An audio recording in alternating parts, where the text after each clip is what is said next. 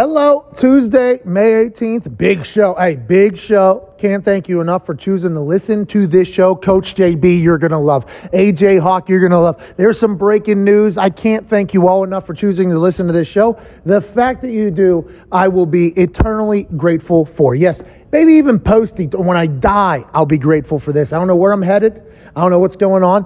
A lot of people believe different things, but when I do, I'll be thankful that you chose to allow us to penetrate your ear holes on this beautiful Tuesday. If you like the show by the end of it, please be a friend, tell a friend. If not, just act like it never happened. Ty, let's get to it.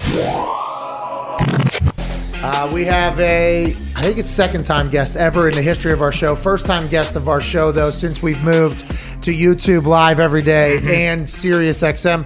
Uh, Coach JB from Last Chance U fame Wow. on Netflix, also the host of the Slapdick uh, podcast, the owner of Slapdick Whiskey, Slapdick Cigars, and Slapdick Bullies, which are his dogs that he, um, he sells. Yep. Uh, pit bulls, I believe. Uh, he is hysterical. Yeah. Yep. This is one of those guys where I assume there's a lot of people that potentially hate him, but I bet you there are more that love him. Uh, he is hysterical. He has a book, I think, Hate Me Now, Love Me Later. I mean, he has described himself as uh, I. I didn't learn a single thing in high school or college, but I'm a straight fucking hustler, man. That's right. He uh, only white dude that grew up in his block uh, uh, in Compton or on his block in Compton. He is a person who loves football. I think he absolutely loves. We'll talk to him about what's going on in the football, in the NFL, in college. Every year, a college coaching job will go up because he used to be a JUCO coach, Independence, Kansas. Kansas, Yeah, where he won, won a championship. That's Right. right. Jayhawk Conference because he's a motivator. He he actually has told people he was motivating that he is a master motivator while motivating them, and that was something that I saw, and I was like, this guy is the greatest of all time. Uh, he he's pissed he's not getting coaching jobs. He deserves a look. He has a resume. He has credibility.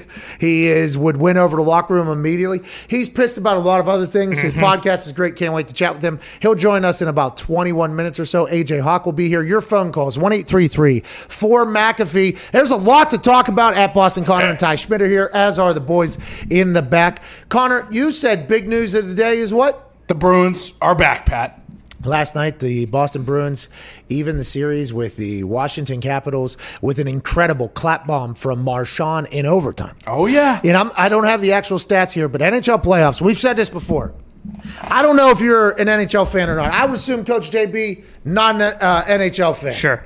The NHL has done a despicable job of marketing the game to people outside of cities that have hockey in it. Okay, Terrible. there's only certain, even the cities that have hockey in them. Down in Tampa, I assume they're big fans now. They won the fucking Stanley Cup last year. But down South Florida with the Florida Panthers, I would assume the NHL has done an okay job of marketing in those cities and in some of the other cities they have teams in. But outside of that, aside from teams' uh, home cities. Nobody knows about the NHL. Nope. No. Okay, the NHL doesn't have one single promotion bone in their body. Okay, they don't even. I don't even think they have strategy on how maybe we could grow the game. Social media, they actually were one of the leagues that were like, "Don't post any clips. We those are our clips. Why are you posting our clips?" Well, I was thinking maybe. You know, like people who didn't even know the sport existed could see something like the coolest shit of all time. Nah, fuck you. You you got to use ours. It's like, okay, well, guess what? Not gonna. Nobody's going to do it. okay, nobody's going to do it. They finally get a deal with ESPN and Turner now, so we'll see how that grows. Hopefully, that'll be able to grow things. Now, granted, ratings would say if you do a deal with ESPN and Turner, it's probably going to go down. Okay, that uh, that happened obviously with the NBA, but for the NBA, I don't think it's ever been more prominent than it is now. Whenever you're talking about socially, digitally, they are everywhere. The players are everywhere. The highlights are everywhere on your phones, which is much more intimate than a TV. But ratings are still going down. But the NHL has done a despicable job of promoting their game.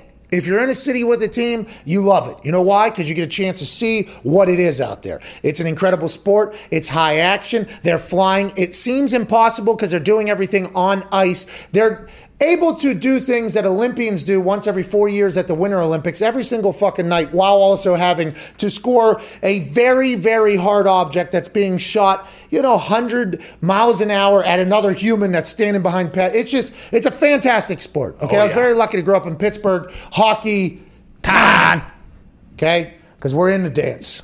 We play. You know, we've won a mm-hmm. lot of Stanley Cups. We mm. are one of the teams that I think the NHL would hope that teams would be like, hey, watch this team if you want to get our fans, if you want to get into hockey, watch this fucking operation here. Watch their fans, Yep. watch their team, watch their everything they got going on. Now, there was a time in our history where, you know, almost had to leave town. And Mario Lemieux came in and saved the day. Even more so, this is a team you would want to watch. I think the NHL playoffs, they should have who's the uh commission Bettman? Yeah, Gary. Gary Bettman. Bettman should have his fucking ass on all of these shows saying, hey, the NHL playoffs are electrifying. Everybody talks about how the NBA, uh, the people that don't like the NBA, they're like, well, they don't start playing defense until the playoffs. Like, I don't think that's true because I've been to a lot of games, but there's obviously an energy boost in the NBA whenever you get to the playoffs because it matters now. Everything's on primetime TV. Here we go. Let's go ahead and do this thing.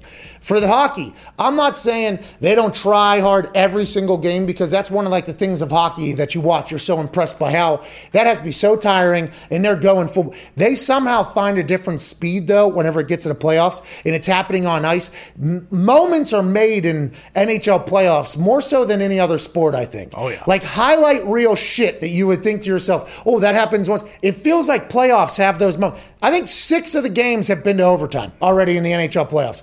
It is awesome. It is magnificent. And with that being said, tonight, 7:30, the Pittsburgh Penguins beat the fuck out of the New York Islanders. Hell yeah. Whoa. In the NHL playoffs that have already been electrifying, have already been offense or uh, uh, awesome, officially begin tonight. Tonight. Yeah, because the Pens are going to get their first win. Sidney Crosby, greatest player to ever play. He's going to play, but that's happening tonight. Congrats to your Bruins, though, getting back on the board, getting a win. People were saying, not me, but people were saying Bruins were potentially going to get swept Yeah. immediately Oh, out of the were playoffs. saying that. You were saying that. No, I was just observing reporting what other people were saying. Oh, okay. Chara, though, you guys said you shouldn't even skate anymore. Kicked him out of the building. Yeah. He came onto the ice last night. I think he hit seven Bruins before he, his first shift even ended. Game's getting a little, hey, there's a little face washing going Uh-huh. on. Marchand's doing a little dancing. He was in the penalty box a couple of I mean, they, the, the Bruins Capital series is far too early in the playoffs, in my eyes. I feel like this should be happening later just as a, a fan.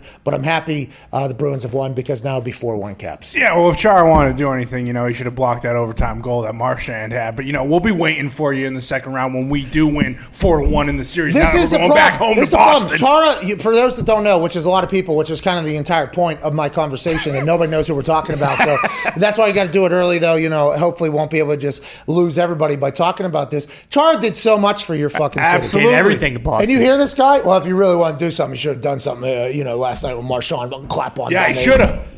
You're a scumbag. He did everything for the city. Absolutely. I love Chara like an uncle. But hey, he's gone. And he's not a Bruin anymore. So I will take a stand against him. Which takes us to when Tom Brady goes back to New England week four. The ovation before the game will be very nice, I think. Very nice. Do you think they'll retire his. I think uh, there'll be a. I I don't think there'll be a retirement. There'll be a video tribute. That'll Yeah. be before the game, though. Yeah. I, Yeah. I assume everybody this will be just like Peyton when it goes back. Mm-hmm. As soon as that video ends, as soon as it ends, I won't be surprised if the Kraft Productions uh, Patriot video that gets put together. By the way, he's one of the only ones that has his own production company that does the Patriots stuff. So it's like his own press conference room didn't area. know that. Yeah, Kraft Productions kind of controls all that shit. That's What? why whenever you know they're filming things, Other teams. and it's like, well, this Whoa. is actually two different departments. It's uh, it's actually I'm part of the. Yeah. They do the whole that whole thing, um, but I hope at the end of that video they actually put, okay. Now we hate him. Yeah. Like they Now might as well. his They might as well just say that. It's going to be insane. Uh, Ty Schmidt, the NBA Oh, play-in games start tonight. Okay, this is a big deal for the NBA. We are in a very cool time of sports right now. Mm-hmm. I thought we were potentially dead, and that's because I live in the moment. I go ahead and react to things. There was nothing for the NFL for some time, especially when they were talking about not even fucking doing OTAs. Guys were saying that has changed. A lot of people We back will talk about that. That has changed completely. Our sources told us that last week. That was our. Now it's kind of becoming the story. Teams were negotiating with their players directly. Coaches were reaching out to, to players. How can we make this work? We don't think the NFL and the NFLPA are going to be able to figure this out, but we need at least a couple weeks in a building. Like, don't you agree? That what can we do that maybe the Cincinnati Bengals, who won't even build an indoor facility, what what is something we can add to our building so you will come in for two, three weeks so we can get this thing done? The players and coaches and uh, uh, front office. I'd assume they also got involved. Now, probably not front office. Probably coaches and players had those conversations. Coaches probably ran it up. Said, "Hey, this is what we need." Colts are all the way back. Seventy players are in uh, Miami. I think eighty are at the Jets. The entire Colts team is here. That's going to start happening around places, and then you're still going to see some places that are like, "No, we're not doing it," because they were a part of a larger statement that they were trying to make, which was we need to change these OTAs going forward. I think I think that was kind of something that you know, it was a good idea, good premise, good thought, but ultimately was never going to pan out, especially with rookies getting drafted to teams having no idea, no idea what is what in the NFL. Doesn't matter if you're a first round pick or an undrafted free agent. You walk in that building, your head is spinning, you have no idea. They were supposed to, immediately after the tour that you have to go on basically after you get drafted, to, uh, supposed to tell their coaches, hey, I'm never going to see you again. And the coach is like, motherfucker, I got a guy who's got six years in the NFL. Okay, he's got two kids, got a house. He and I have done great things together. You have no chance of taking his spot if, if we can't even do anything. Rookies are supposed to be like, nah, we ain't doing it. Can't do it. Patrick Surtain, the second came out. He's obviously generational now. His dad. He said, I have not earned the right to miss uh, mini camp or any OTAs or anything like that. So we kind of thought that there was a chance that this house of revolution on how the OTAs should be handled was potentially built on a foundation of stone. We, or of sand. I mean. Right. We thought there was going to be some cracks. We thought this thing was going to potentially fall through. It did. It has. Hopefully, a conversation will happen. It cost Ju'wuan James $10 million because he got hurt away from the field, which does happen. Now, there is a clause in every contract that says we don't have to pay it if you get cut out, or if you get hurt out there. But after sitting out a year like he did, and with the current war happening between the NFL and the NFLPA, which the NFL probably saw the people sitting out as a also another shot at them, even though they said there will be no there will be no repercussions if you choose to sit out. Now, we're going to have an entire season. It's going to go off basically without a hitch. We're going to have all our big time players play. Ratings are going to be just as high as they've always been. We're going to be able to get the Super Bowl in in time. But if you want to sit out because you don't feel safe, there will be no repercussions. As soon as that was said, we knew that was bullshit. we knew that was complete bullshit. But we also knew there was no way the NFLPA was going to be able to get all the players to hold out of these OTAs. They did, they did, they did. The rookies show up. Everybody's like, wait a minute, there are should I'm just because I'm in my third year, I was in practice squad for two years, doesn't mean I shouldn't be trying to get a job here. Now the coaches, players are handling things themselves. Uh, and some teams are going back. I assume some teams will hold out, but uh, it's all a bunch of bullshit drama that means absolutely nothing once the season starts. Well, especially like with a team like the Jets, where it's a first year head coach. It's like, hey, everybody has to get in the building because you know he'll cut a guy who has six years because he has no relationship to him, right? I've heard his team meetings are really good. Electric. I've heard he he commands a room. Like Mm-hmm. when he walks in, it's like, here you go. Because that's something you have to have, by the way. Yeah. Whenever you're a head coach, you have to speak to the entire team. When you're a special teams coordinator, you have to speak to the entire team. Everybody else can get away with just kind of talking to little groups. Offense coordinators obviously have to talk to their entire offense, did which is just half the team. Defense coordinators have to talk to the defense, but you can have a pretty good relationship with everybody. When you have to talk to the entire team, you know, you have to be able to, you know, do well and command respect immediately. I guess he has been very impressive over there from people I've heard from. It's like, hey, Bob, this is a guy. Is he running stairs in there? a guy, and I don't know, he's probably going to be yoked up if I had to Infectious guess. energy, I would, But, I would guess. But we thought the OTAs were dead, Ty. Mm-hmm. Okay, because we thought this whole thing was happening. Then our source last week said, ah, they're going to do it. But still, what can you talk really with OTAs? Okay, Justin Fields looks good. That's awesome. Yeah. Andy Dalton's still a starter. Okay. Yes, he is. Okay. Okay. Justin Herbert uh, or, or uh, Trevor Lawrence, I saw him in the air throwing a ball. Oh, really? Still photo. Look good. Hey, he looked good. Okay. Yeah, was it completed? Who knows? There was no defense. So It was a spiral, though. but it looked good. Aside from just optic bullshit right now, we thought there was a chance we'd have nothing to talk about. Here I am waking up on the day of a play-in game and the Penguins playoff game tonight. I, and it's first time I slept in 38, 40 hours. Got nine hours, by the way. Wow. I'm fucking night's ready to Good go. night's rest. Powered through after the show all the way to 8:23, I believe, is when I passed out. My wife told me she was taking a picture of me immediately upon me falling asleep and posting it to let people know that you're not dead, like my mom and family. And there's people that actually do worry about this stuff. So instead of texting everybody, she posted it. So I learned 8:23. Woke up this morning, 5:23. I was like uh, 5:30 ish, I, I guess, and I was like, man. I should go to bed at 8:23 every. Yeah. I felt great. Thought about these games. We got a lot to talk about. We got a lot to talk the about. The Pacers. Tonight. in a play-in game tonight. Mm-hmm. and you have a juicy boost for it No, as I- well. FanDuel has a juicy Right. boost for Indiana only. You went from minus 142 to plus 150. And I had no idea that the Pacers were favored tonight against Charlotte, but let's go. Plus 150. I love that. Let's bet on the Pacers. It's the month of May in Indiana. That means Indiana is going to win. Ipso facto, Pacers beating the dog shit out of Charlotte tonight. Get that at plus 150 at FanDuel Sportsbook, only for Indiana folks. Uh, minus 142 to plus 150. Is uh, Ball playing?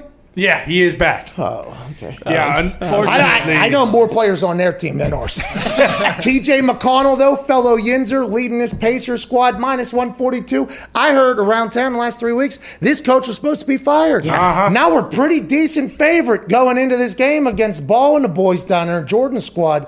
Uh, it's kind of scary to me. I don't know anything about this team, but I'm betting on them heavily tonight because that boost, baby. You have to. Sabonis. I mean, T.J. McConnell is tougher than a two dollar steak. You know, you just Pittsburgh guy. Yeah, exactly. That's Yeah. really all that needs to be said. I agree. I don't know very many guys on their team, and I'll be honest. You know, I, you hear playing, and I'm just when are the Lakers and the Warriors playing? I mean, tonight's Yeah, yeah. it's it's nice. Jeez. You know, No, the Pacers are playing No, I- tonight. well, I'm saying, the hey, Pacers are playing. If I, if I can go minus 142 to plus 150, like Yeah, yeah, you too. bet. But I mean, By the way, FanDuel told me about the bet or whatever, and I was like, "We were favored." That's what I asked. pretty good favorites. And they were like, "Yeah." I was like, "All right." Wow. we got a team. And this I'm year. gonna play. Okay, we got a team. Literally, I thought this coach was fired. I thought this. Me coach, too. I thought Pacers were out, completely out of. I thought they were terrible this year. That's just because I didn't follow them. I'm just talking about what I had read and heard, and just from local Indiana people. I follow a lot of local Indiana people. Still very lucky to be in this, you know, state and city. Take a lot of pride in being here. But I didn't. I don't follow the Pacers much because I'm a Zion guy. Right. Okay, the Pacers threatened to sue me one time. That Heck, is uh, true. You know, like the whole thing is just like, all right, okay, I'm, I'm about done with it. And, you know, I am a little petty when it comes to that type of stuff. I will remember that probably forever. and, you know, I've also bought 5,000 tickets for people for the Pacers back when they went to the playoffs at the beginning of the little heat run and maybe maybe couldn't fill the whole place up as, as much Sure. as they thought. So I bought like 5,000 tickets, gave them away. I was, you know, I. I had a six rebound night whenever Jason Kidd and the boys came into town sitting on the side. Yeah, I was big. I was big. I, friends with obviously George and Paul and Yeah. Roy and all them. Hey, I, I enjoyed my run. Then the whole "we're going to sue you" thing happened Right. for a Wrangler video we made in their building, which they were very nice to let us in the building. They by were. very nice to let us in the building.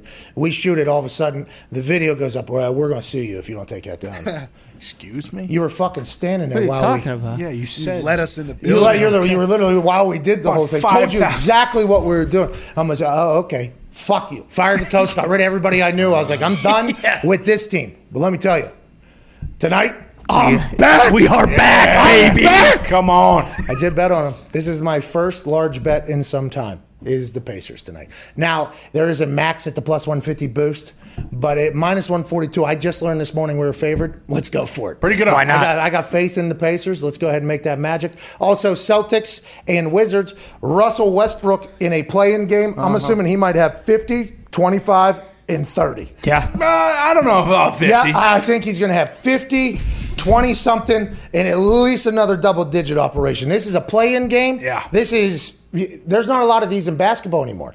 AAU tournaments back in the day, I guess you played one like semi, you could potentially do that. And everything's series. Anything that matters is series, series, series, series, series.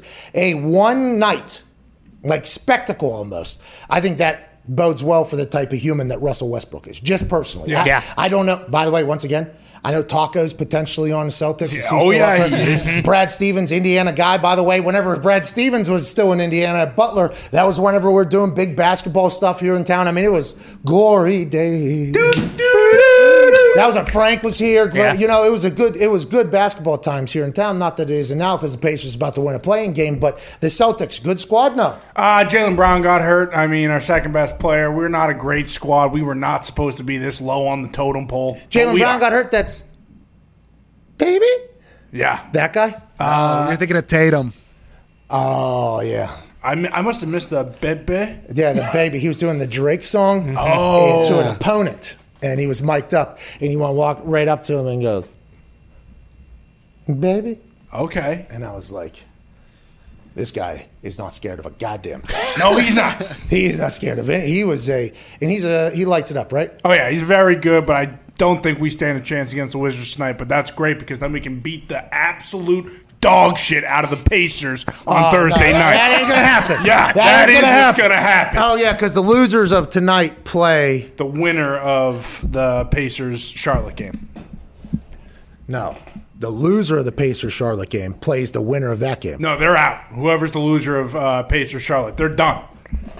Oh yeah, because Celtics Wizards seven eight. Yeah. later game though, so that's why I'm fucked up. Pacers are nine, by the way. Uh-huh. Congrats to the Pacers. Dude. Good So- year. Hey, So we if they played. lose, They're done. Yeah, if the Pacers lose, they're out. And if we know anything about the NBA, they are going to push LaMelo Ball because they won't have any clips to post on social media if he's out. Hey, if Omar has anything to say in Sports mm-hmm. Center, if Omar is in the ref's ear, which I He might be. he might be, Yeah. because he's kind of playing chess out there with everything. There's no way Lamelo Ball is not winning this game. Uh-uh. But tonight in Indiana in May, actually, it's uh, yeah, it's here, isn't it? Yeah. it's in Yeah. Indiana. Yeah, Uh-huh. yeah. They got no, we're win- we should go there. Are we going to the game? We going to the game? What time's it at? I mean, the, the Penguins, that's the only problem. They, no, I'm not going. Uh, uh, when I said we, I meant like is uh, Oh, Somebody is go- anybody oh, in yeah, here going? I think, I think Mitt told me Yeah, he's hey. going to the game. Hey, Yeah. Nick, you're going? No, Nick's can't go. No, Mitt. Oh, Mitt's Mitt going. Bags, yeah. No, Mitt sent me a tweet about ball this morning. He said uh, he sent me a ball tweet this morning. Basically, it was like, nah, he, Mitt went to high school here in Indiana. This guy is oh, he's a Charlotte Hornets fan. All of a sudden. Oh, of what's course he your deal. Mitt? What's your deal, Well, I- Mitt? he did turn on the Pacers when Miles Turner was watching The Bachelorette earlier in the year, and that's not what he wants. In Is his that what happened? The Pacers also just don't want to win as an organization. I can't watch the team anymore. Pat. Paul George did here. come out and say that, by the way, basically. Paul said that, in, we don't know what's true and what's not true, but Paul George, who, by the way, back whenever Paul, George Hill, Roy Hibbert, Lance Stephenson, I mean, that team. Luis Scola. It it was uh, it was awesome. Yeah. Cool to watch too. They had a lot of fun. Who did you? Yeah, who did you? Luis Scola. He's the he's the I Spanish guy with the really skinny headband. He was wet. He I was don't- a bench player, but I- he I was thought- here. I don't he know. I don't know if I know He was that here. guy He might have been That's towards the end of that run, but he was here. I don't. I feel like I was at some games. I do not. Maybe was here. I might be wrong. I'm probably wrong. Um, Maybe not. But after Paul left, you know, it was because Roy leaves.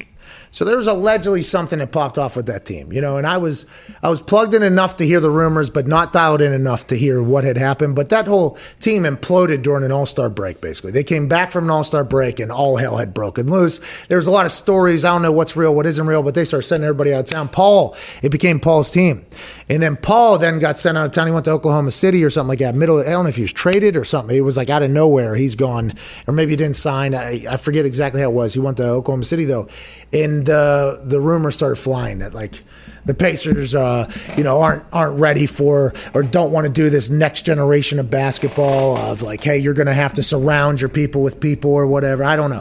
That's all rumors. I don't know what's true, what isn't true. All I know is tonight, Pacers win by fucking ten. Yeah. Absolutely. People go through many changes as we get older, isn't that right? Oh yeah. For men, one of the less fortunate changes is that testosterone production begins to naturally decrease in the body. Did you know this, AJ? I am aware. For most men, it begins around the age of 30, and testosterone production declines by roughly 1% per year. My God. So if you live to 130, you ain't got shit left. No. Minus thirty. Well, if it starts around 30, this is one of those questions on a test where, you know, begins around 30, and the testosterone production declines by roughly 1% per year. So does it start at zero or does it start at 30? That's the thing. This is where they can get you. It's one of them damn word problems. This is one of those Yeah. problems where you're like, oh, wait a minute. Uh, which, can I ask a follow up? Anyways, I was good at those tests because I always viewed it as me versus the fucking teacher. That's right. Okay. I don't know what's going on, but this is me versus you. Fuck you. That's how I, that's how I view. it. That's why friends at Roman have a new supplement designed to support testosterone production. I did not know this. They formulated their own supplements with transparent and scientifically backed ingredients. You hear this, AJ? Roman's testosterone supplement is for anyone who wants to support their own body's natural function. They formulated their own blend with transparent and scientifically backed ingredients. Getting started is simple. Just go to getroman.com slash USA. Their supplement contains vitamin D3, What? What? zinc, What? magnesium, What? Mm, maca, What? and ashwagandha in a unique blend designed by healthcare professionals that you can't get anywhere else. To learn more about these incredible ingredients, visit getroman.com slash USA. Roman is offering $15 off your first order and will deliver your supplements right to your door with free two-day shipping when you go to getroman.com forward slash USA. Get $15 off your first order plus free two-day shipping. That's getroman, G-E-T-R-O-M-A-N dot com forward slash USA. That's good news. Let's try that stuff. Okay. I've been looking for that type of stuff. That's good news. That's what I want. Now we know. Hey, Roman. Thank you, Roman. Thank you, Roman. Thank you, Roman. We have a guest joining us now that is an electric factory. Mm-hmm. Has the Slap Dick podcast. You probably saw him on Last Chance U seasons three and four, I believe, on Netflix, where he led Independence to a championship. Yeah. Hell yeah. Just an old ball coach from Compton, ladies and gentlemen, Jason Brown. What up? What up, man? Can you hear me? Yeah, you sound amazing. How are you? I'm good, man. Hey, I got a quote of the day for you, man. Can I fuck your show up? Yes, yes. Hold on. Yes, absolutely. Please. Hey, don't be a fucking side chick catching main chick feelings. Wow, that was hey. Wow. Hey, listen. That's worthy of stopping and getting out there, don't you think? I mean, that is a life perspective mindset that people need to hear out here, Coach. You know what it is, man? Cats can't stay in their lane. Yeah. I, I just don't understand how you can judge a grown person. Another grown person judging a grown person they've never met blows my fucking mind. Hold on. So I assume that happened to you after Netflix pretty heavily. Yeah, I assume you. Uh, Yeah, just a tag. So, for people who maybe don't know you or didn't see you on Last Chance U, uh, JB, if I have a story right, only white dude on the block in Compton where you come from. Uh, I self-described social chameleon, can make things happen wherever. Just because you were the only white dude doesn't mean you're not scared of a good, you know, super white conversation if you have to be a part of it. Then your coaching style is one where, you know, it's like you're, uh, you're boys with the team, but you're the guy who has to make the decisions, right? That's like your coaching style. No doubt. You know what it is? There's, um, you know what it is? Bill Parcells said it best. If you can't get through the best player on your team, you're never going to be shit. And usually your best player is a shitbird. But my my style, to be honest, it's it's kind of uh, you know, like you said, man. It's like trying to get uh, it's getting you where you could not get yourself, and whatever that takes is kind of you got to do what you got to do, man. And so, you know, people can't stay in their lane and, ju- and they judge you for for shit they've never even understand uh, what you really do. That's like me judging like you on and your FanDuel picks. Like I don't know shit about FanDuel.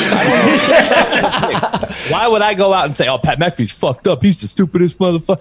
I get that every day though. So,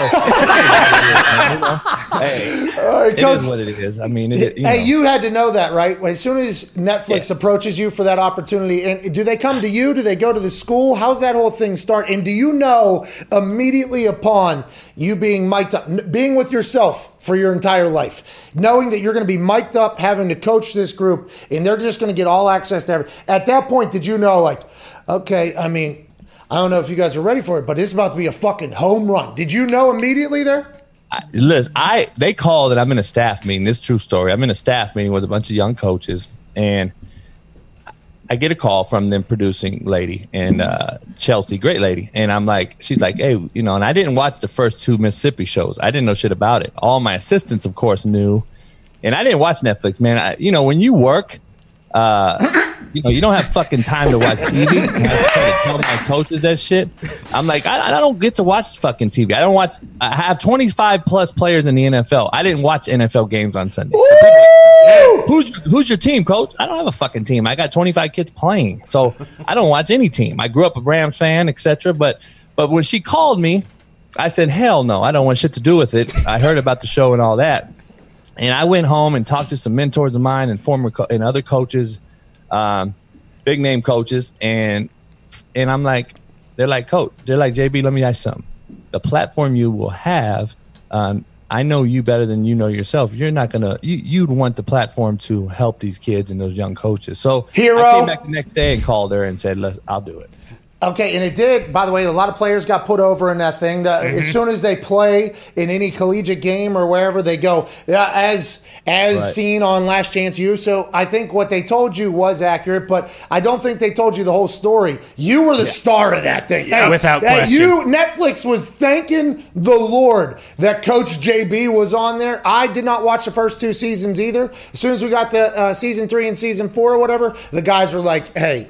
Need you to watch this fucking. I haven't guy. watched the fucking three and four either. I haven't watched my own. Why not? Why not? I Why don't know. I can't. I can't watch myself. I think I, I'll cringe or something. I, you know, I, you know, the the cameras don't bother me. It's it was the microphones that I knew fuck me. You know what I mean? I knew the microphones were gonna fuck me, and I didn't care because once I'm I'm a two foot in guy, Pat. If I'm in, I'm in. I'm not one foot in, one foot out like a lot of these fucking soft and able fucks. So. I'm all I'm all in or I'm all out, and I that's why I calculate. You know, I tell I told a guy on Twitter the other day, not every head coaching job is a fucking good one.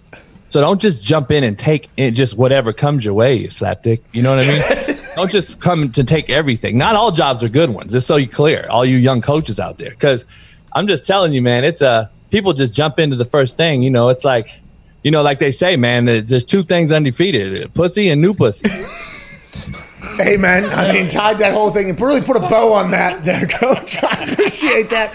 The, uh, yeah, no, no, you did unbelievable. Actually, one of my favorite uh, motivational clips from you is you are standing in front of the entire team ready for a game, and you go, "It smells like straight pussy out there," and then everybody turned and. Yeah, oh yeah, you did. Yeah, you, you hey, you delivered it great. And by the way, when you do your motivational speeches in there, it does seem as if whatever you were saying is relating very well with the boys. You got the best out of that team in season three. Now, you know, not to cut you off, but all these judgmental fucks out here that are super, you know, Twitter fingers and cowards and all this. It's funny. It's really it's, it's Pat McAfee, and he, he puts his city. He's from Phoenix, Arizona. Motherfucker, no, you're not Pat McAfee, and you're not from Phoenix. Oh, okay. Stop faking your name. So like everybody puts these fake ass names, these pseudo names, and they want to talk shit, but in reality, they're fucking buying my book, watching the show, and they're jacking off with their girlfriend, and it's like. They, they, that's the people we deal with. You get the same hate, I'm sure. I get it for whatever you do. I'm sure you, you're much, much less hated than me. I'm pretty- no, no. you There's know, people that's, that that's hate the reality we live in, man. It's crazy. Well, JB, I, I think the issue with that is, and people, I I mean, probably not to your extent, right? Because you are, you know, in I assume a lot of people's mind. In the football world, by the way, I've seen. I don't want to say you before, but there is a lot of JBs in the football world. Okay, there's a lot of coaches in uh, position groups and things like that. That how JB operates is how they operate. There's a. I actually sent a JB highlight reel uh, that we found on YouTube the other day to a couple guys that are currently in the league, and they're like, "That's motherfucker," and then they say the coach's name, and then that got spread, by the way, through that building, through another building. It's like that, that- but you were the introduction to that from uh, to a lot of people that didn't know that existed. So I assume a lot of people hated the sacredness of this is coaching and football eh, without knowing what it is really like. You know, for some people. And, and Pat, to be honest, if they could, if they filmed fucking Nick Saban every day and Dabo Swinney every day and all these other big name coaches, you would see the same shit. Uh, JB. uh, obviously, they don't. you Coach, coach, coach. Yo. Let's say you get okay one of them big time. Hey, let's say you get one. Pat, Pat, not to cut you off. You know, I had a fucking dream. I, it's gonna sound weird as fuck. I had a dream about you. Okay, No shit. All right, right, what you want to hear this one, America? Yeah. I had a dream. Now I became good friends with Danny Green and uh, Lakers, and when they won it all, they smoked my slapdick cigars and had my whiskey in the bubble. let's go. And, and so this is true story. So me and Danny would talk often, and I said, Danny, you know what you should do? Talk to LeBron and get me the fucking Akron job. Akron is shitty. They haven't won in two years. They used to turn down players of mine. I'm like, dude, you guys are 0 fucking 20. You need you should take my fucking water boy. I said, you guys are horrible. And none of my players could even would even play there. They're too good at but anyway, I said, uh, give me the Akron job. So Danny talked to LeBron, and I don't know how far the, the story went. You know, Danny got traded to Sixers, obviously, and maybe win another one, but talking about a winner there. But anyway, uh, I had a dream. I became the head coach at Akron, and you were doing field like play by play for some reason, kind of like go. the XFL. and I we beat Alabama for the Natty at fucking Akron. Let's I- and, uh, and you come down and you know you whisper something in my ear like, "Man, I, I knew you could do some shit like this," and I'm like, "I'm like, hey man, I'll, I'll only talk to you. I'm not gonna talk to fucking Herbstreit and none of these other stuff." Hey, in the dream, in the dream, you had that. dream. In the dream, all this shit happened. You know what I mean? It's crazy because you know. I don't know. We're not going to get into all that. Keep I know Fowler the fuck away Yeah. from me. All right. In your dream, that's hysterical. Okay, so let's talk about that. If you were to get one of those jobs, right? Because now you what JUCO is where you've you've really made your name in this entire thing. And by the way, JUCO pretty big part of the entire collegiate football system. Now, all of us believe it should be changed with the way it's handled and all that shit. But the JUCO is a big deal for guys that can't pass a test, maybe because they had never had to sit through something like that in their entire life, but they have the ability. You go to JUCO, hopefully go to classes, get scores up, then you go to a D1. A lot. He has 25 guys in the NFL that have done that. There are hundreds more that have done the same thing that have had to go to 21% of the NFL is JUCO. 21%, one in every I five. believe something like that is in the NFL. 21% of the NFL is former JUCO kids. Yeah, so it's it's a very vital part of the entire thing. A lot of people Aaron know Rodgers, you. Aaron Rodgers, your guy. Yeah, Butte up there, at Butte. Yeah. this guy Cam Newton. Cam Newton as mm-hmm. well. Cam Newton, And Chad way- Johnson, Steve Smith. I can go on and on and on. Hey, Jason can't- Pierre-Paul. Hey, Cam Newton at that JUCO where he's rapping. Yeah. And he's- I mean, that is that is. Blake. go ahead. Blinn College, yeah. Yeah, you beat their ass or no? We didn't play him, but that you know they who they beat. They beat Sims, the coach I went against at Garden City. They beat him when he was at Fort Scott. So he had Jason Pierre-Paul and Lavonte David, both Super Bowl winners for the Tampa Bay Bucks. They were on that Fort Scott team and could never tackle Cam in that game. Okay, so let's say you get one of these jobs. All right, let's say you get one of these head coaches at a, one of the big schools. They have to know about you because your players have gone there. Are you getting on TikTok immediately, like Dabo Swinney, and hitting the drip? Dabo Swinney's got the drip. Hey, he's Man, got the growing up, growing up where I grew up, man, gangsters didn't dance. We boogie. I, w- I can't dance. I would never try. And TikTok is not my shit. I started TikTok for my daughter I, just to do that deal. And fuck, man, I don't know. I got like 30,000 followers and like, yeah. I was like, what the fuck is this TikTok shit? So I, I haven't been on TikTok basically since. Um, I had a publicist who I fired. Um, he, he was just one of these enabled fucking soft fucks, man. I, just, like coaching, man. Just like making my whiskey, Pat. You know, we we blended it ten times, and the distiller's like, "Fuck, man, this guy is an asshole." I'm like, you know what? I'm not putting my fucking name on something unless it's better, and I wanted it better than Maker's Mark. I was a Maker's Mark guy, so I said, if it ain't better than Maker's Mark, I don't want to put it out. there. Yeah, out of And- nowhere too. Out of nowhere. Hey, just make Baker's Mark been around hundred years. Yeah. Make this shit better now. Yeah. Fuck it, man. Why not? Hey, shoot for the stars, land on the moon. Hey, that's what they say. Miss every shot you don't take. Now, the thought though of you getting one of those big gigs ever going to happen, or you think you uh, you think at this No, point it's impossible? Never happened unless Pat McAfee endorses me. You know, this is the thing. No, no, no. They're gonna, they don't want my words. this is this is the real story. They're two. It's it's a it's a it's a recyclable business, and it's the same slapsticks getting recycled. And and be honest, I'm, I'm breaking it down real quick. If you got two minutes, I'll show you the why. Nothing but time. All right, there's there's how many head coaches deserve nine million dollars a year? Nick Saban and Dabo Swinney. There's no other coach. Don't even put them close. And, and, and we can argue that's too much to me making coaching college kids, even though we know the profession is professional. It's a professional business as the head coach in college. But at the same time, people can argue that's too much, even though they basically build the universities, math labs, computer labs, everything else, right? And everyone wants to bitch about athletics. But anyway, um, the bottom line is who the fuck else wins? Nobody.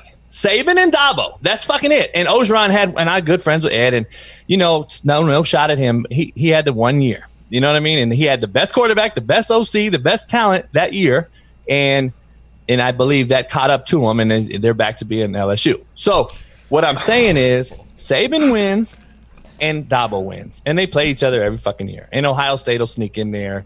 And if Urban was still coaching college, I would throw them in there.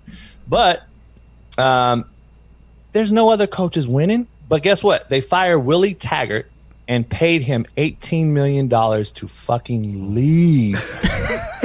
so they paid they paid your boy Malzahn $22 million to leave. like, these guys, Pat, have PhDs. These are presidents of universities. They have fucking PhDs. I got three master's degrees, all right? And I'm. yeah. I didn't learn one fucking thing in those classes. so it's a it's the biggest waste of ink in the world. And I believe the student loan drama, all that shit Oh, is all yes. Oh, Anyway, yeah. that's a whole nother ballgame. So, um, you know, you can get as many degrees as you want and still prove that you are ignorant, and ignorance is life threatening. We have PhD people making decisions to pay people $18 million to leave, have to reach out to boosters to fundraise to pay the new fucking coach, who is also a recycled guy from another university he just got fucking fired from for not winning. and now you're going to rehire another guy. It's like, hold on, let's let hire Pat McAfee as the president. There we right? go. There we go. Here we go. Pat McAfee is the president of university. He's going to think outside the box. He's going to go hire a guy, and let's say the head coach. You know what, JB? We'll pay you five hundred grand just to make it legit. So it's, you know, I would I would say two hundred grand to be honest. Oh, so hey, don't, don't do that, JB. Don't do that. There's there's some PhD listening right now. It's like you know what? You're Yeah. right. He'll take I- I one know. million. But pay pay pay me five hundred and give me the staff pool allowance of another Power Five. So give me the staff pool money though. That's equal to all the rest. Ah. Let me go hire some staff, and then people I know that are worth it. I'll go hire those guys, and then let me prove my worth. Don't put me on no three year deal. Don't pay me out. Put me on a one year deal. Let's see. Let me show you improvement of culture. Let me show you improvement of academics and character. And then we'll go from there. And I'm not going to say we're going to win it all year one, but what I'm going to say is these are the things that I'm telling you. This is a three year plan for success. Year one is this, year two is this, year three is this. Now, if I don't succeed and meet those goals, fire my ass. But you haven't paid and busted the bank. And how PhD people PhD. not only hire these same people, but but also you reach out and hire firms to hire for you. Like that is the biggest waste of your PhD. And the why do you have a? I, I- I don't get it. And then you hire these ads who are scared as a hoe in church to hire a guy outside the box, and we all know it's who you know and who knows you, and Oh, it's not what you know. Hey, So- that's hey, that's legitimately the world, JB. And I think with what you just said, there's a lot of people who immediately upon you saying it go, yeah, well, that is, hey, that is, that mm-hmm. is 100 percent right. I assume that happens to you a lot, JB. Hey, guy who's a big fan of yours, who doesn't tweet you enough positive things, because all you're hearing on Twitter is an echo chamber of the negativity, because they're the ones that are most active. You got to remember, you got a lot of people that love you out there. Here's one of them, Ty Schmidt, big fan. Yeah, huge fan, Coach JP. I've watched seasons three and four, you know, hundreds of times. Listen to the podcast as much as I can. Haven't listened in a couple days. Uh, is there anything you're kind of going in on right now? I mean, I, I love it because I just sit there and laugh because you just tell it how it is. Is there anything that you've kind of been zeroing in on? Like, all right, this this needs some. This guy needs some comeuppance. Yeah, you know, um, I don't know if you've had the guy on your show, but Deshaun Watson's fucking quarterback guru, supposedly Quincy Avery, who's this guy who was on my podcast. By the way, it was the lowest rated fucking podcast I had because it was so fucking bland. It was fake. But anyway, I had this guy on my podcast, and he was only put on my podcast because it was a favor to Jordan Palmer, Carson's younger brother, who runs a legitimate quarterback Guru. training camp out here. Yeah. Guru. And uh, so anyway, Marcellus Wiley, good friend of mine, obviously growing up. Um, he had it out with this guy Quincy Avery also, and it, and I stayed out of it because I had Quincy on my show, so I was respecting his uh, that he was on my show, and I was like, you know, Professional. But, um, professional. but anyway- you're being professional. You're being professional. yeah, I was being professional, man. People don't know I can stay in my lane. Social anyway- chameleon. Social chameleon. Yeah, I'm a chameleon and I understand protocols and, you know, I follow the lead. And just so you guys know, Ty and all you guys over there, just so you're clear, you are great fucking subordinates and just understand the head coach is only fucking as good as his assistants. So you guys are making Pat a great show. Appreciate that. Hundred percent. Thank you, coach. Thank you, coach. Um, no doubt. But, you know, the thing is, I, I tell this, this guy, Luke Skywalker, everybody knows who Luke is. All right. Two Live Crew Luke. Oh, okay. And okay, okay. he's coaching out, and you know he's been coaching youth, kind of like Snoop Dogg did. And he tweeted out a tweet, and it said, "Any coaches at the four-year level that offer your kids without you knowing, meaning the head coach of the current kid, is unethical." And he put Quincy Avery responded by saying something like, "You sound silly." That's what he told me too, because I responded saying, "You're a thousand percent correct." And uh, so I went in on my show talking about it, and I wouldn't let you in my office if a kid of mine was offered by an assistant without me knowing um, prior to. And I actually have kicked out head coaches at the Power Five level out of my office. I I, I, I had a guy, Luke Meadow, was the head coach at Ole Miss at the time, sitting in my office. He comes in my office, sits down in my chair across from my desk, puts his feet up, and I, I was luckily this was the professional Jay because I would have Yeah, slapped his yeah. fucking foot off the desk. I would have slapped it, but I said, you know what? He was with a buddy of mine who was his OC. I go, uh, what's up? What do you need? Oh, coach, I just wanted to come in and talk to you about Malik Henry. I said, really? I said he robbed fucking McDonald's last night. You didn't know? He's like jaw dropping, and I go, but you already offered him, right? Oh yeah, we had him on a visit. Really? He he robbed McDonald's last night. Good luck. And I walked out my office. and, uh, and them motherfuckers just sit there and look at you. And, and so you, I'm like, and so I, I came back and, and, uh, and about a week later, I wrote him a letter. And I said, you know, at what point did we become so, you know, unprofessional and inconsiderate of because of the social media world? At what point did we stop, um, you know, using professionalism and courtesy, common courtesy, to let coaches know that they're interested in their kid? Because Oh, I might have a deeper story to tell you about this motherfucker. You're going to give a hundred thousand dollars scholarship to. So I don't know if that's not unethical. Then I don't know what the fuck is. But I'm just a sap. Uh-huh. Oh, he robbed McDonald's. and then you walking out. By the way, you had to feel. Oh my oh, god! hey, walking Hey, out of that I told a lot of people that. A lot of coaches did that shit. I, I used to tell fuck all kind of big time coaches that shit. I'm like, don't come in my fucking office again and recruit a kid if you can't have the common courtesy to let me know you're recruiting him because I might text you back and say this motherfucker has four Fs, motherfucker. You- like, like, wouldn't you want to know that shit? Hey, Because hold on, JB, JB, JB. Yep, yep. To your point there, though, Urban Meyer said whenever free agency happened here for the NFL, he was like, I don't get a chance to meet these guys. I'm signing. Like Urban Meyer was like, I want to meet everybody I'm signing. He said that's kind of it's much different than how I do business. The NFL is doing things a lot different, and we kind of shit on him almost. We were like, Hey, Urban, we get it. Okay, that's fantasy land, but like this is not how the NFL operates. You know. And you're to your point, it feels like that's like a big code almost amongst coaches. Is that is that what you're saying there? Well, it used to be, but apparently now it's not. And so now it's, you know what I found out talking to like Sark and good friends of mine, Lane Kiffin, Ole Miss, and different guys. You know what it is? It's Twitter. It's tw- it's the fastest one to Twitter. It's the kid, and that's the Power Fives coach's answer to me. Coach, we got to offer this motherfucker, man, because he's being offered on Twitter, and so we got to catch up.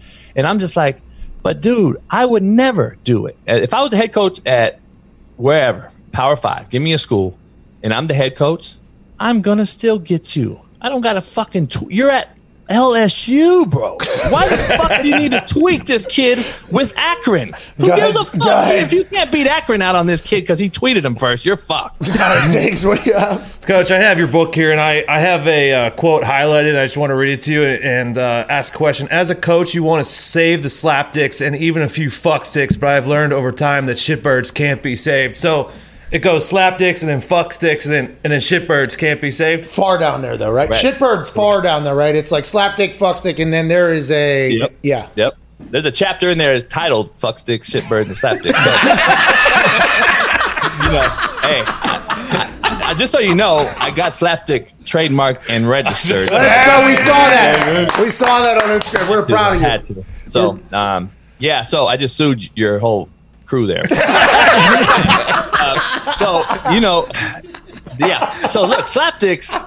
You know, Slapdick is uh is a kid. We all Slapdicks. We all are fuck ups, and we do sh- Slapdickish shit. And you know, we we uh, but we got good natured, good heart. Um, we mean well at the end of the day. We're just, you know, we just do fucking slapdick things. Is when you transferring from slapdick and just before you create an equal a shitbird, you're in a you're in this gray area where we can reel you back in and become a slapdick again. But once you turn that and go over that hill and you're a shitbird, uh, there's no coming back. I mean, at, at that point, you're basically, you know, you've told everybody to fuck you. It's my way or the highway, and I'm going to do my way.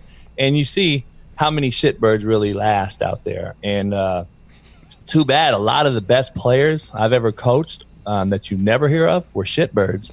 And uh, I tried and tried, but you know, you learn real quick. You can't save them all. Try to save one, can't save them all. You'll spread yourself too thin. I try to tell you, coaches that well. Hey, JB, you're fucking electric, dude. We got to get out of here. Uh, we got a break coming up. I need to do this again. Keep in touch. You're the best, dude. Anytime, brother. I appreciate you guys. Ladies and hey, what's your uh, socials? Uh, so, the real coach underscore JB on uh, Twitter and uh, Instagram. And then my YouTube is, uh, I believe, just Coach Jason Brown or something. Shit, I don't even fucking know. Hey, what's your TikTok? What's your TikTok? I think it's the real coach JB or All right. the real coach underscore JB. Fuck, I don't. All right, we appreciate you, ladies and gentlemen. Slapdick Bullies though dot com. Oh, There you go, Check it out. slapdickbullies.com. I got Great. one left. Motherfucker's a stud, man. Jason Brown. I want to congratulate you for being getting married, man. I texted you, you didn't fucking text me back, but it's all good. Uh, uh, hey, congratulations, man! And uh, also, I, I saw your dog being sick, so I was gonna shoot you a bully, man, because I was like, you know, you get if something happens, Well, we- what you deserve. We'll be back hour two on the other side. Okay, we hit it. All right, hey, listen, we hey, we're still live on YouTube right now. We're not live on Sirius. You let's talk about those dogs. We got six minutes here before we get back on Sirius. We're still live on YouTube though. Okay, we're still very live on YouTube. we, we've had to tell people that we told people that in the past, and they have immediately exposed themselves. It's like whoa, whoa, whoa, whoa, whoa. Uh, they'll be like, "Oh, I heard that from fucking." They say, anyways. Um, the bullies. You got some good looking dogs over there. I got a whole zoo, so I don't need one right now. But you got good look. How'd you get into that? Man, you know, I've I've raised dog bullies for my whole life, man. I've had them growing up, and uh, shit, man, growing up in Compton, that's that's what you had. Um, this is how you know they weren't fucking bullies back then. They were called pit bulls. Yep. And what happened was we became so fucking soft as society, we added a fucking name to the fucking dog breed called American Bully. Like, get the fuck out of here. It's a pit bull. so anyway, it's American Bully now, so you can have them in certain places like fucking Odessa, Texas, and fucking uh, you know Kansas somewhere. Apartments too. Apartments. Some apartment buildings. Yeah, yeah. So they're American bullies. But uh, just so you know, if you train them wrong, they'll rip your fucking face off just like a pit bull. Like they are pit bulls. fucking dumbasses. But anyway, um, yeah. So so so Stogie, just so you know, who's world famous now, by the way, this motherfucker. I don't know if anyone knows this, but I'm letting the world know because Pat, I, I love you to death for I this appreciate that. this motherfucker I had to put as my fucking service dog. So Stogie was my service dog because that's the only way he was legal in Kansas. Really? Allowed to be in my office. And then when Netflix came and he tried to rip the face off the filmer, I had to leave him at the house. So basically, um, yeah. Stogie. Uh, yeah, he's my service dog. So imagine me walking this crazy fuck through the airport. And uh, well, that's the thing. Uh, I, I think immediately upon seeing Stogie, you know, I think anybody who is potentially a judge on it, if it's a service dog or not would be like, oh yeah, that that dog. That come on dog- up, pet him. And he, he punks you out too. He punks your Oh, ass out. Oh fuck, dude. He, he one of my good friends, man. This uh, this is a true story. He fucks him every time he walks in my house. Oh. and so uh, my my friend just says, you know what? Fuck it. Go ahead and finish now. Just finish. I can't get him off me. Coach, uh, you talked about how you have 25 players in the league. Raheem Boyd was drafted to the Lions. Do you have any thoughts on head coach Dan Campbell, Motor City Dan Campbell, and the Lions? man, I you know I saw the show with Pat. I, I like I like uh, what he does. I I just think that, that him and the Urban Meyers and these other guys. I think they have the NFL has become so dependent on social media, instant gratification. These players making more money than the coach. That shit ain't gonna work no more, in my opinion. I just don't think that motivational tactic is gonna work. The kids and the players to see through bullshit, and you know we call them we call them dumb and all this shit, but you know what? They're not. They're not stupid, and Oh, they'll yeah. see right through you in a heartbeat. And and if they don't see you, uh, if they want to, they you know, real recognizes real, man. They want to see genuine shit, and uh, when you can relate, cry with the kid or the player and the or the man, whatever, and and and hug on them and love on them at the same time, and you know, like Bruce Arians says, coach them hard, love them harder. I've been doing that my whole life, man. That's why you've never seen a fucking kid bash me on social media, even though you've seen the 96 year old fucking blue hair in Kansas talk shit, you ain't gonna see fucking my players talk shit, right? There's a reason, like fuck. But but but judge me because you saw me on eight hours of fucking show. Just so you know, they filmed me for 3,500 hours. 3,500 hours, and I, they showed 16 hours of me. Like, Hey, think about the uh, the editor though. Oh man. Oh my God, that editor! The gold. Oh, the what got left on the editor's room floor? Oh man, you know, unless uh, um, Netflix better start fucking breaking some bread because they didn't pay me a dime, and, they, and I think they fucking tarnished my name, obviously. Uh, but uh, you know, I'm gonna send out a fucking disclaimer. I'm gonna send out a thing from my lawyer saying I want the unedited fucking cuts of all this shit. That hasn't aired. sue your ass. That hasn't aired because they don't own it yet because they haven't put it. They own it technically, but they haven't Yeah. profited off of it yet. Yeah. So there has to be So- some sort of negotiation. Yeah. I assume and you're gonna have to pay You know them. me, I was just a coach. I didn't know the business, but they should have put my ass as an executive producer on the fucking credits, and I'd be getting paid from the most watched show in their fucking history of besides fucking Tiger King or fucking Jordan show. I think we were at one point the highest watched show, and motherfucker, I'm struggling to pay rent. No. Hey, well, we're gonna change Mortgage, that. mortgage, mortgage, mortgage. it's a big difference. Mortgage and rent's a big fucking difference. Yeah, hey, hey, don't be somebody that leases something. Be something that owns something, JB. All right, I'll talk to you here in like what? Uh, I got to go live. I'm live in one minute. All right, go. Ladies and gentlemen, Coach Jason Brown. Ladies and gentlemen, AJ Hawk. What's up, dude? You see uh, Coach JB there? We got to get you on at the same time with him one time, I think. Yeah, I uh, I was lucky enough to watch the whole thing. Yeah, that dude has some gems the whole time. A lot of like really really good, I guess, insightful knowledge that's mixed in with his delivery. I think sometimes it goes like overlooked, like the smart things that dude says. So that's the uh, that's the interesting thing. I have an entire theory on it because I'm not going to say that JB and I are similar people. We're not, but we do potentially get judged for being a little bit different than the status quo of who is in said position normally. You know, there's two types of people I think, and I might be wrong, but during my research, there's two types of people that listen to music. They either listen to the sound Okay, so the singer's voice or the rapper's voice is just an instrument added into it. So the sound of the voice is just added into the background music and they like the sound of it, okay? There's other people that listen for the lyrics, right? They, they listen for the lyrics. And then I assume there's people that just kind of to blend that whole thing though. I'm a big lyrics guy. Like I want to hear the I want to hear the words, I want to know what we're talking about, and then I'll kind of get into it. But if the lyrics are absolute shit, it's like I can't get behind this really unless it's uh my home told me one day I love that you would only. So that song is just those words are just sounds to me. Yeah. they're just they're just sounds. So it's just in that entire thing. But I'm a, I'm a lyrics guy. Diggs is just a big Yeah. just sound guy. Okay, because Diggs will be like, oh, I love this song. I'll listen to the song. I'm like, Diggs, you love this song, and I'm like listening to the story that's in there. And Diggs like, I didn't hear any of those. I didn't hear one of the I didn't hear one of them. I just, I just want to let you know this stuff. I think there are people, whenever they listen to people speak, they hear the sound in the delivery, but they don't listen to the words, right? They, so through the sound and the delivery, you can probably get the message, but you're not hearing the words verbatim. I think for me, for instance, there's a lot of people that only hear the sound and potentially the the loud, and and I like I, I think I say some smart things every once in a while, but those people will never hear it because they're not even listening for that. They're just seeing everything else. JB's very similar, and by the way, so are you. You, I would assume that whenever you were trying your best to do uh, uh, color commentating, Yep. and whenever you were trying your best to do a TV guide and everything like that, like your personality is not set up to be on one of these shows where you're supposed to bicker all the time. I mean, that's just not the way it is.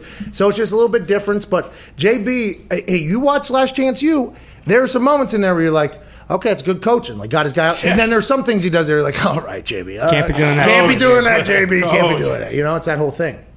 He, he had an interesting thing I saw he, when he said uh, ignorance is life threatening. Like I would like to hear him explain that more, but it makes so much sense to me. Well, and it, the the enabled fucks. Yeah, there, he used that one a few times. It's like, Well, he the, what's really interesting and very true was when he was describing the coaching, hiring, firing process Yes. in college, like how they all these PhDs and all this stuff, and then they pay people. dude to fire him. But then when they they hire outside companies like a search committee, they probably pay those people. 500k a million i don't know what to do what? Look at linkedin and find good resumes? We talked about that whenever the NFL does that. The NFL hires uh, teams hire consultants to hire their next head coach or GM. It's like We should do that. Hey, can we start a consulting company to hire college and NFL coaches? There's one. Uh, there's like two. There's two groups of people that do this. There's like uh, we learned about this during the entire process when the Houston Texans were hiring their coach. We had to, you know, like dive in. How are they hiring? Who's going on? How's this whole thing going? And they're like, oh, they hired a consulting uh, firm or whatever. It's like Korn Ferry. Yeah. Korn Ferry. You shouldn't. You shouldn't own a team then. Like, why are you on? it- Why are you on? it? Why do you have a G? Why are you doing?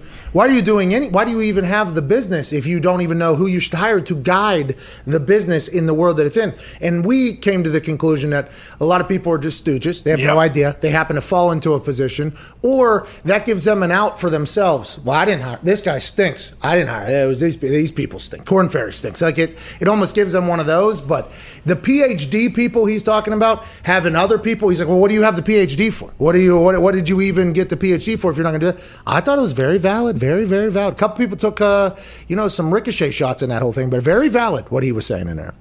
Yeah, and I guess they could. What people could try to say if they hired the outside committee and pay all this money, They're like, hey, this is a huge investment we're making, and we need to delegate this part of it because this is not our specialty. No stone unturned. You know mm-hmm. this whole I gotta, thing. we have to pay a million to try to make sure we don't make a thirty million dollar mistake. I guess is what they're trying, but there's no guarantee either way. That's how Korn Ferry pitches it, I bet. That's their entire deck. Yeah. I bet you that's their entire PowerPoint presentation. This is the average cost of an NFL coach. Okay. I didn't know that's what Korn Ferry did. I know the Korn Ferry tour, but I had no idea. Yeah. Yeah, the Korn Ferry Tour is what I'm going to skip. Oh yeah, yeah, yeah. Of course, you're way too good for that. No, no, I'm not. I'm not worried about it, though. I'm not. No, that ain't. not thinking about it. I ain't Nope. even thinking about it. That ain't what I'm doing. Hey, listen, I'm when I'm good enough to. So be, how do you get in though? If you're going to skip the Korn Ferry, how are you? uh, How do you suggest you get into the professional ranks? What to the Champions Tour? I, I feel you just hit show up at a driving range, right? Hit the ball pretty far. Yeah. You're good. You're Watch in. me hit this drive. Oh man, now I'm shaking in my boots. I feel like my 20 million is very is at risk. If that's how you think you're going to get in, Speaking of 20 million, he's talking made about it. people paying 22 million dollars for people to leave. Yeah. Yeah. And he said, Your guy, Malzahn, I thought he was actually talking to me. He was talking to the PhD people. He was talking to the PhD. Your guy, Gus Malzahn, got paid 22 million to leave or whatever. It's insane how, and they, he'll get a job again, by the way. Somewhere. Oh, yeah. Oh, yeah. And then if he wins, guess what? He's going back into a big one. And then if he doesn't again or whatever, he's going right back into the cycle. It's a, now it's a lot of time, obviously a lot of effort. I don't think anybody's doubting that, but it does feel like it's the same people. I don't know if JB's ever going to get hired. Okay, I don't know. I don't know if he's ever going to get hired. But man, I would, I would love a day where we could maybe make a game day like atmosphere at one of his games. He would come out to that crowd before the game. Oh. Standing oh ovation. Oh my! In Kansas, dog. He had he uh-huh. got one. KU. What's that? hey, did he, went- fired?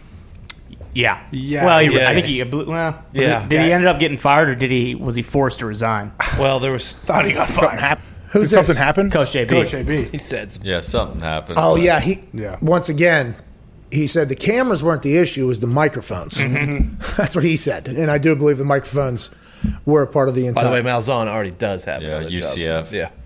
yeah, see, and that was UCF had. um no, it was USF had a Texas guy who just got fired. Uh, Charlie Strong. Charlie Strong, who's he was still getting paid by Texas. He's I with think. Urban. He's Urban's linebacker coach, I think. Yeah, and then he got. By the way, he got run. they- They didn't for whatever reason. He's gone. He he resigned. I guess is what uh, Zito just said. But that that whole thing, fascinating. The whole coaching gig. The whole coaching. Speaking of coaching, let's go to Chris in Montana. Chris, what's going on?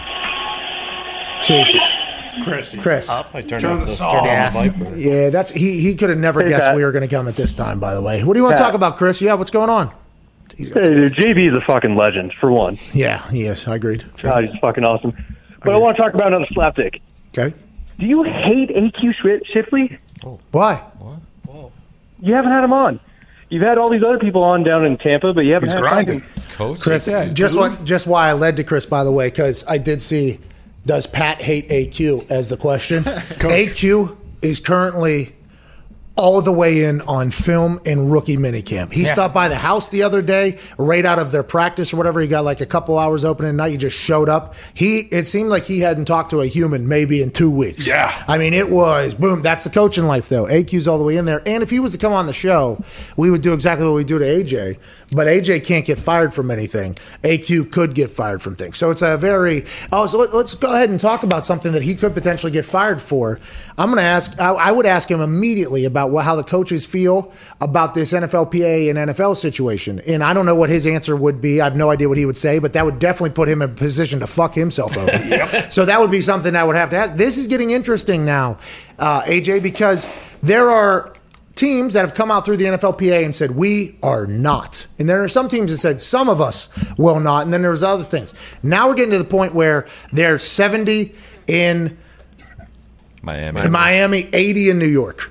Yeah, is that right? Uh-huh. Yeah. Yeah, 80 in New York, 70 in Miami. I, I didn't if it was 80 and 70. numbers, Yeah, those are very close. Those two are very, oh, very similar. That is that is tough to do. But 70 in Miami, 80 in New York with the new head coach, B Flow with a whole new crew after getting rid of some of his vets, maybe a turnover in there. They got a lot of players down there. Adam Thielen, whenever he talked to us, he said, We're back in the building next week because at that point, he said if other teams are in the building, we lose all of our leverage. And it 50 people were at the Patriots or something Yeah. like that. So it has been like now the NFLPA stance of we're not doing it, we're not doing it, we're going to do Zooms because this is what the future should look like because the ramp up period, the timing, everything is better in our eyes after getting to experience it.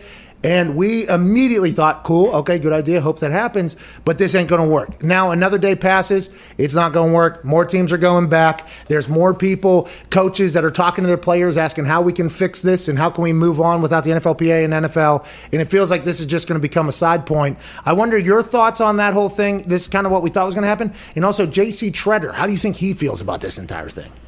I mean, Tretter can't feel great about hearing 80, 70 players uh, showing up for the offseason program now. It, do we know if there's any teams that have had zero people show up, like no attendance?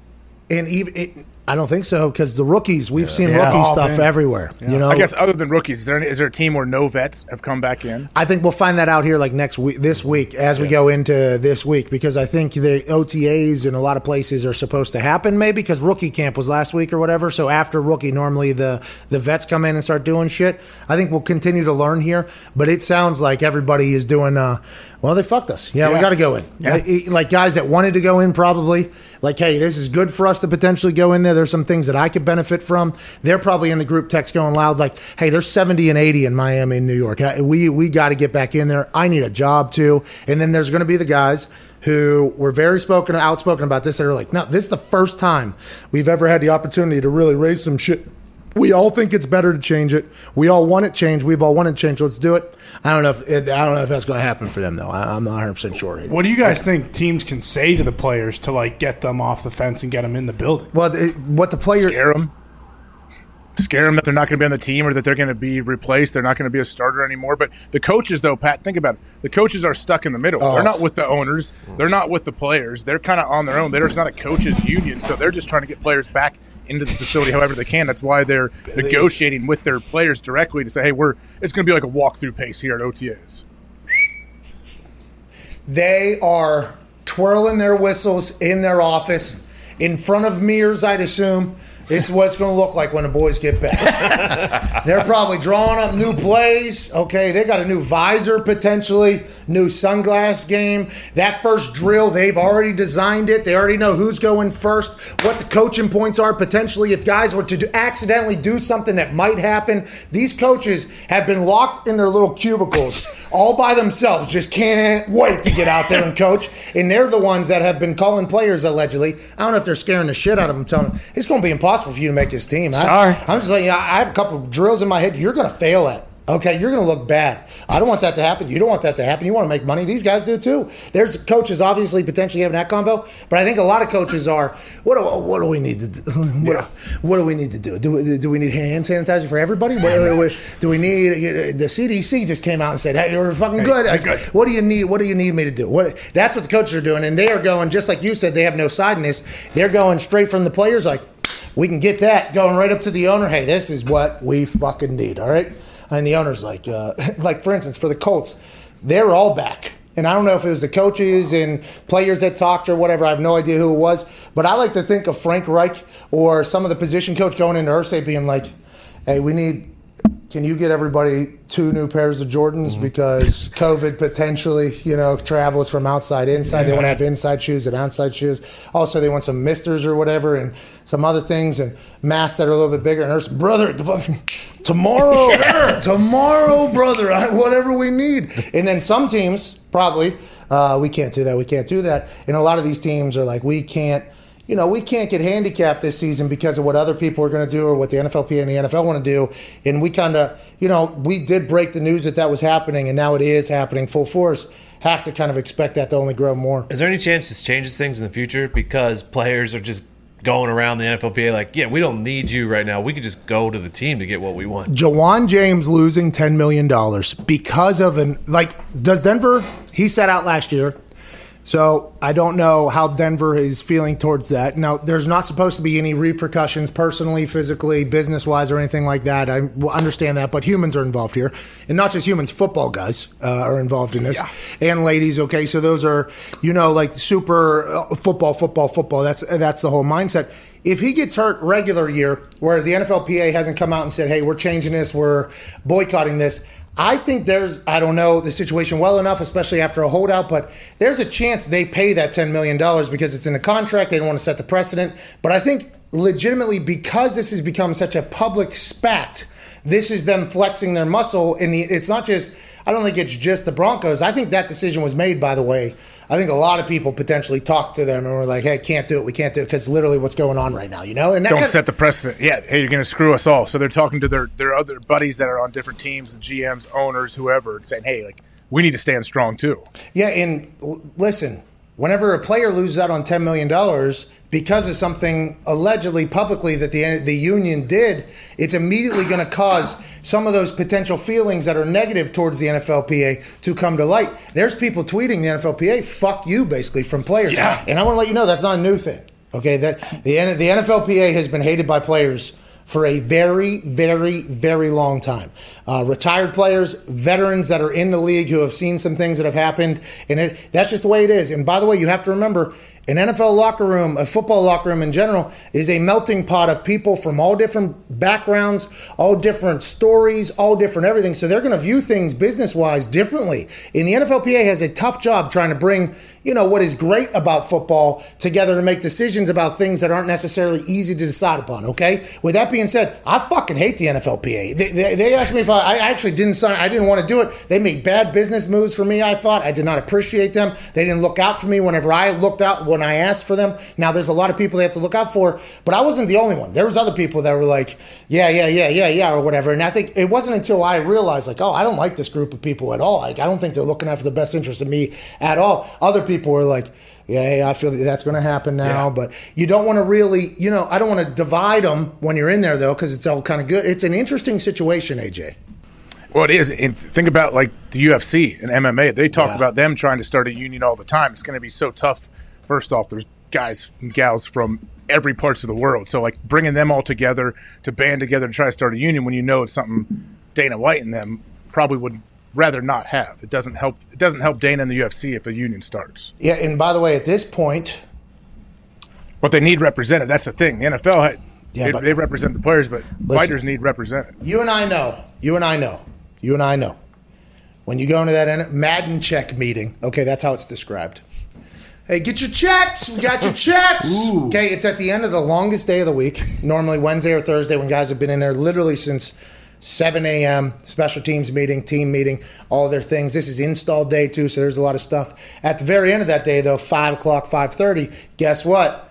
Madden check meeting. Okay. Okay, they're getting your checks, getting your checks. Okay, so that meeting is always strategically planned. It feels like, and it is a. Uh, they show the video of how the NFLPA started and everything like that. The NFLPA, you know, and they're going back like they were showing literal steel mills that my my grandparents worked in, and like other things. And they're like, there was rats in the locker room, and there was two jobs, three jobs, and these people. There there was all these. Uh, it, it, infections and this was going around and business was happening and all this. And they tell the story of why the NFL uh, PA is the NFLPA and I'm going to be honest when you watch it it's like okay like I understand that you know like 60 years ago there was a chance that you could lose a leg and they're just not even going to do surgery you're going to get infected die and they're just going to kick you out to the curb and everything's going to happen I understand that that happened I'm very appreciative of that happen I understand why the NFLPA exists because there's probably a lot of fuckery just like there is now whenever you got billionaires dealing with anybody. I mean, that's coming out now through a divorce. Oh, yeah. But I'm just saying Oh. there's there is a big time divorce. brother. Big time. Hey, that's gonna get that's gonna that's gonna get explosive. Get ugly. But I'm just I understand why it exists, and I understand why unions exist. Okay, I come from Pittsburgh. I very much understand why unions exist. But at this point, if there's money to be made by somebody, and if they decide to do, I don't know how many people you're getting to start a union right now in the world. I don't know how many people you're going to be able to get, especially if it's like a UFC type thing or something like that. I don't know how easy that's going to be because the money is going to divide, and once you divide a union, you've conquered the union, and that just is that's kind of the purpose of a union. It's in the goddamn word, and then whenever you do that, it's just is, it's kind of a you know, I, just, I think we just talked about American labor, basically. Yep. And some people say this show doesn't have range. Everybody can eat shit. Yeah, How about that? Can't they, AJ? Can't they? Can't they? Broke down the So onion. much range. Thanks. Andrew Carnegie would be proud.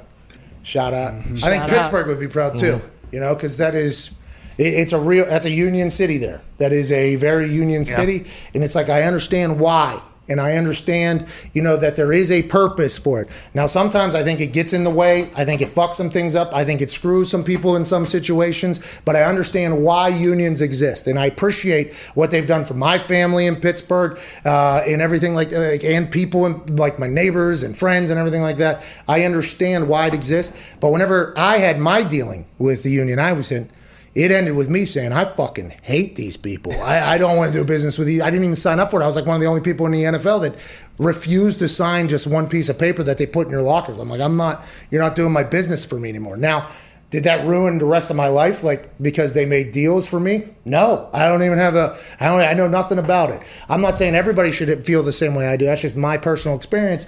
And it sounds like in situations like these, a lot more of those experiences get heard because it's like, uh, this is a bad decision. Strategically, this was a bad decision, but your message was cool. So it's kind of got to balance that whole thing. What do you got? And it seems like everyone's coming at the PA and not the Broncos because I can see the Broncos. So he played three games in 2019, sits out 2020, and then another Achilles injury in 2021.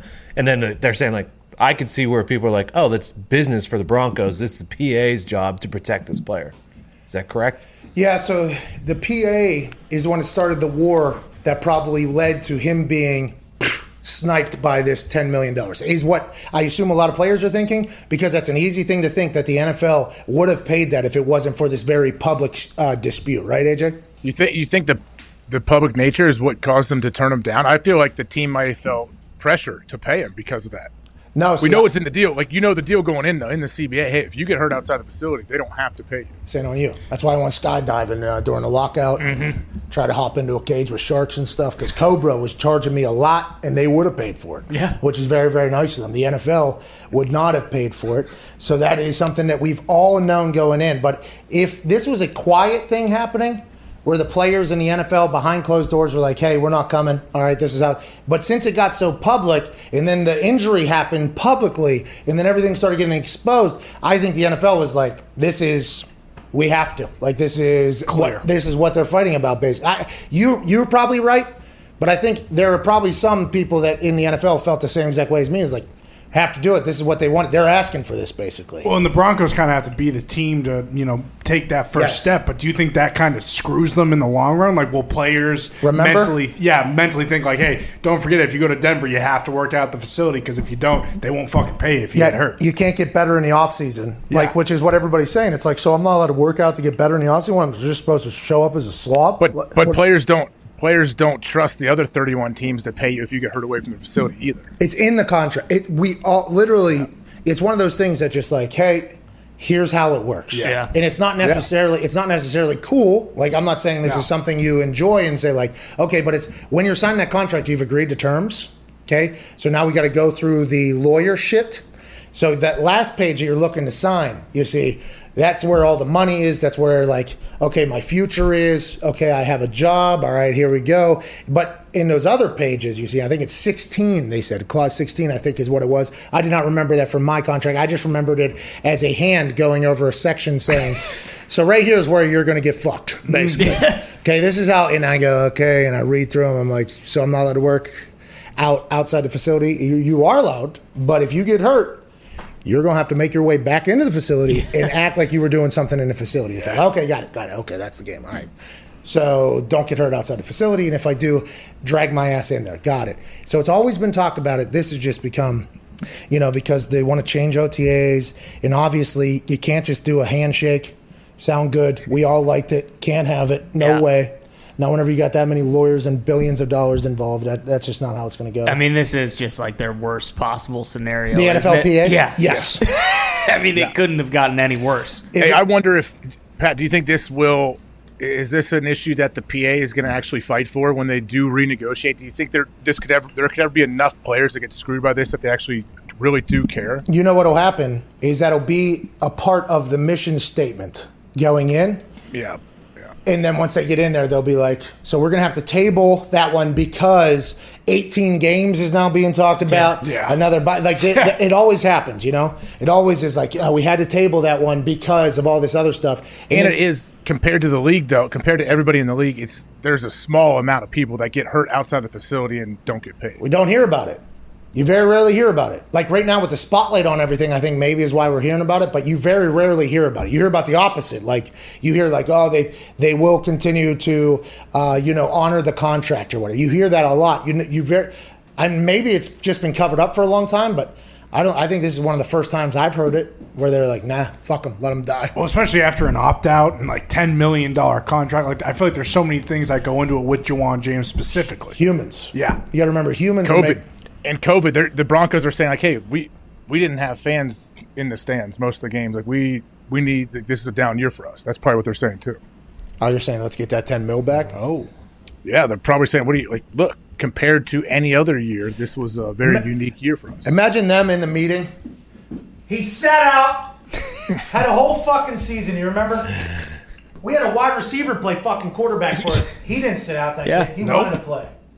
Uh, the NFLPA wants us to fucking go to war about this. And let's go circle this one here. Ten million dollars comes right back into the. We're kick rocks. get him out of town. See ya. Yeah, see ya. Sorry, we're a hero amongst the other owners too. Get the fuck out of here. and so that stinks for Ju'wuan, dude. A le- legitimate. yeah. Like I feel terrible for him. He's going to sue, file a grievance, and maybe this whole situation between the NFLPA and NFL will get handled, eh, which I don't think so. It's going to be a long one because it's an entire NFL schedule change. Okay, because the way the NFL yearly calendar is booked, there's something always coming, you know, and then there's a break, and then there's something coming. With the OTAs, where it is, there's a break and then there's a season. You know, if they were to move OTAs to season, that would get blended together. And this time here, the NFL would not be able to dominate. Is how they're probably. Yeah, well, this is year long uh, relevancy and blah blah blah. This is this is why we like. It's also good. It's always worked. It's worked for hundred years. I don't know why we would want to change now. You had one Zoom like that. They'll make a much bigger deal out of it than it actually is probably to them, and they'll have people that were a part of uh, debate teams, master debaters, build up a bunch of reasons why not to change it, and they will act as if they were to change it. It must cost two more games from the players in the season. You're going to have to give up this, this, this, and this. I mean, that is that is how every single decision is made in the NFL. It is there's no like smart, cool, let's do it. It's always like if we do that, you're going to have to give us at least probably four or five more games. And it's like we can't give you four or five. You got to give me at least one. Then got. It's like everything in the NFL is like that. Well, and they can add other stipulations. Like I think Gerald McCoy last year, people were upset because he tore his quad on like the first day of practice for the Mm. Cowboys, and then they didn't pay him. It's like three million bucks or something. Well, there's probably He what- didn't- is it because he didn't make the opening day roster? yeah, probably that was his bonus Yeah. at some point. Sorry to interrupt, but okay, guys. If you're single, are you dating on the Match app yet?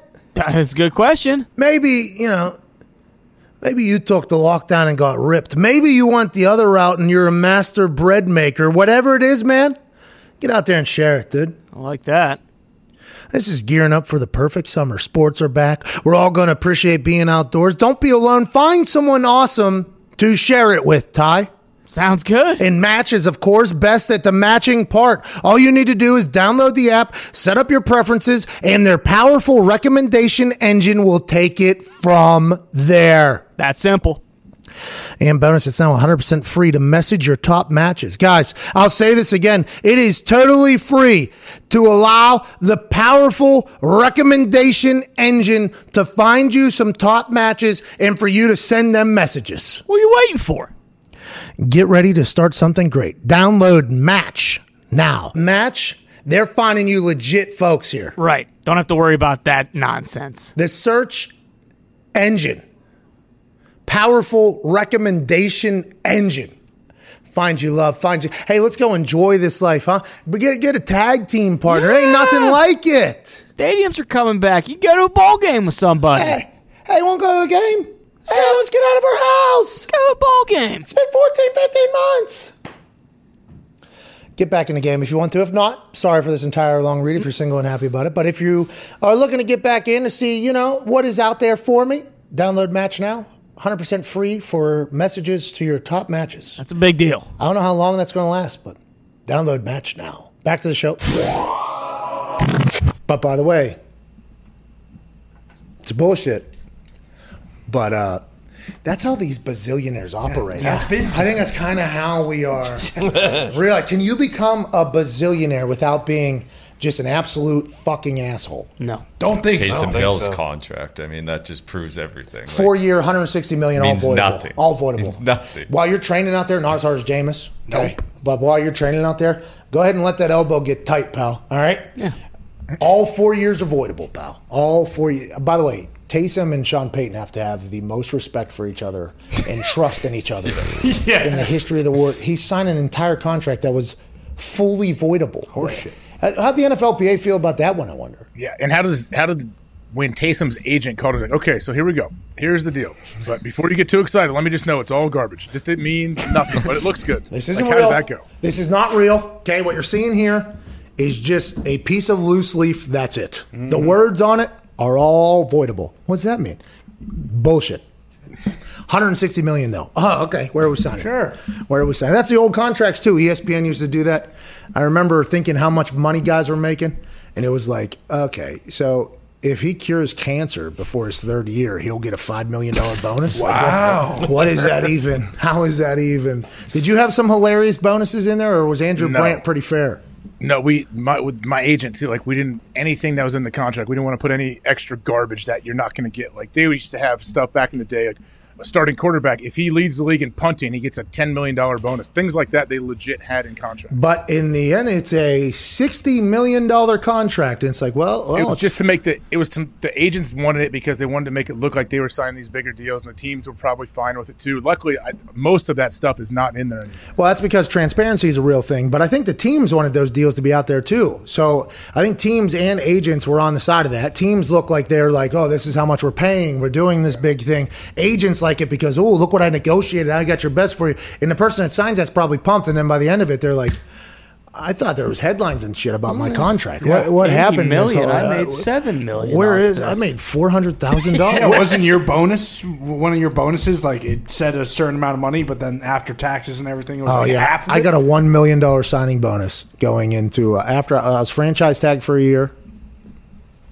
Funny interaction before that one, and then uh, then after the franchise tag, I signed a deal, and it was guarantee. I forget what the guarantees were, but as a punter, it's like it's basically all guarantee if you make the team or whatever. I forget the exact wordage, but I was I was just or verbiage. I was just starting to get good though, so I was I was cool with whatever. Have a bonus in there for the Pro Bowl, you know, like two hundred fifty thousand dollars. Even though I can't control that at all, I thought that was a nice little gift to me. I would want to go get each year or whatever, you know. And I got screwed out of it a couple times, but I got it a couple times too. Mm-hmm. One time, Jim paid me uh, without playing in it when I guess he didn't have to. They all told me like because I had a dislocated kneecap, so I did not want to train through that to go play in the Pro Bowl, and I was retiring at the point. They're like, "Well, Jim, it does say in the contract that you have to play in the Pro Bowl." I was, I was voted the Pro Bowl. You have to play in Pro Bowl. Jim doesn't have to pay you. And then next week, I got a two hundred fifty thousand dollar check. I was like, "Jim, my guy, He paid me before the Pro Bowl. You know, that was very, that was very. It was like a retirement. Like, here, have a good time out there. If you go broke, we'd still like for you to kick. But I wanted a one million dollar signing bonus just because I wanted the the check for one million bucks. You know what I mean? Like I was like, can we make a signing bonus for one million bucks? That's all I really asked for. And they're like, yeah. And I fucking signed it. I was so excited, and I got the check, and that was really where you know it opened my eyes on the You uh, taxes. you didn't know about taxes? No, I did because earlier, like your rookie, my rookie contract much smaller than yours. Okay, five overall pick, two twenty two, much different. So I see the taxes. You know, like you, I saw like the taxes, like okay, state, state we played in, state we work in, county we played in, county we work in. Uh, also uh, dues for the union, four hundred one k stock, which is good. But you you see all that and you're like, damn, this is huge. But whenever it's like a, an even number, like a million, you when you start seeing like these motherfuckers got how much from me, and you like you go through it, and I I remember I got a check for one million dollars. And then he flipped the thing out, and on the bottom, it's like how the actual money is and what it actually is, or whatever. And I remember seeing it, just going like, "God damn, should have been 1.8. I should have asked. It should have been a 1.8, 1.9 is what I should have asked for for this whole thing. So it was kind of gone. But yeah, that's a that's a quite a slap in the face. Where you're like, damn, congrats to Uncle Sam mm-hmm. and Uncle States, whichever ones Yeah, want to get whatever it. they want there. It's wild. But I'm lucky, lucky to give it, lucky to give it, lucky to give it. But let's good- not fucking get crazy. have. Come on. Let's not get crazy, all right? I grew up in a six foot by seven foot room, okay? Son of a truck driver and mom was a secretary, all right? Worked my ass off, very lucky to be where I'm at. But when that motherfucker wanted to tax 80% or 90% during his run, I was like, I don't get into politics, but I hate that fucking old guy. I don't like that guy at all, pal. Now, aside from that, I do believe we have to pay above our fair share to help out everybody who was potentially in a situation that I was in before and many people others. But there, there sometimes people are just like, add the taxes, add the taxes, add the taxes. It's like, yo, we, you know, there's a lot of fucking taxes out there. huh? Everything is taxed, okay? I'm breathing taxed air right now. I fucking bet if they can figure out how to do it. And every tax that gets added, guess what the government doesn't do? They ain't never taking those back. Uh-uh. So, like, it's like, oh, we should throw this tax in. This is fun. And then it's like the government's like, yeah, it is fun, isn't it? Okay, let's let's reduce taxes. Are we going to get rid of any? No, no, no, no, no, no, no, no. We just won't add any other ones. It's like, okay, god damn it. So, anyways, that's my little rant. I think it was Biden. No, it was uh, Bernie. Bernie, fucking Bernie. Everybody, I love Bernie. Love Bernie. Bernie went ninety-two percent or something. I'm like, Bernie, fuck you, Bernie. I worked my ass off. Okay, what about my kids? What about little Aristotle McAfee? Yeah. I want him to think that you know his little hundred bucks allowance he's getting a month or whatever could go up if he wants to work mm-hmm. for it, but he's going to get taxed ninety two dollars on that thing. That's, all- that's all we need Aristotle to think about. That's all we need Aristotle to think about. The IRS is pretty powerful. You cannot ask Wesley Snipes. You cannot get around. Not just Wesley Snipes, by the way. Plenty of them. You can ask everybody out there. Can't thank you enough for choosing to listen to this show. There's a lot of different, you know, content out there that you could rock with. The fact that you do with us, you're the fucking best, dude. Okay, you're absolute best. Hashtag the pod squad. Ty is giving away money daily on there. Uh, random scrolling through. If you made it this far, you're a massive fan. You should be rewarded. We appreciate you. A big show tomorrow. Uh, I think I think tomorrow's going to be a big one. Uh, Ty, please play some independent music and propel these people into a beautiful Tuesday. We'll see you big ass Wednesday, manana. Cheers.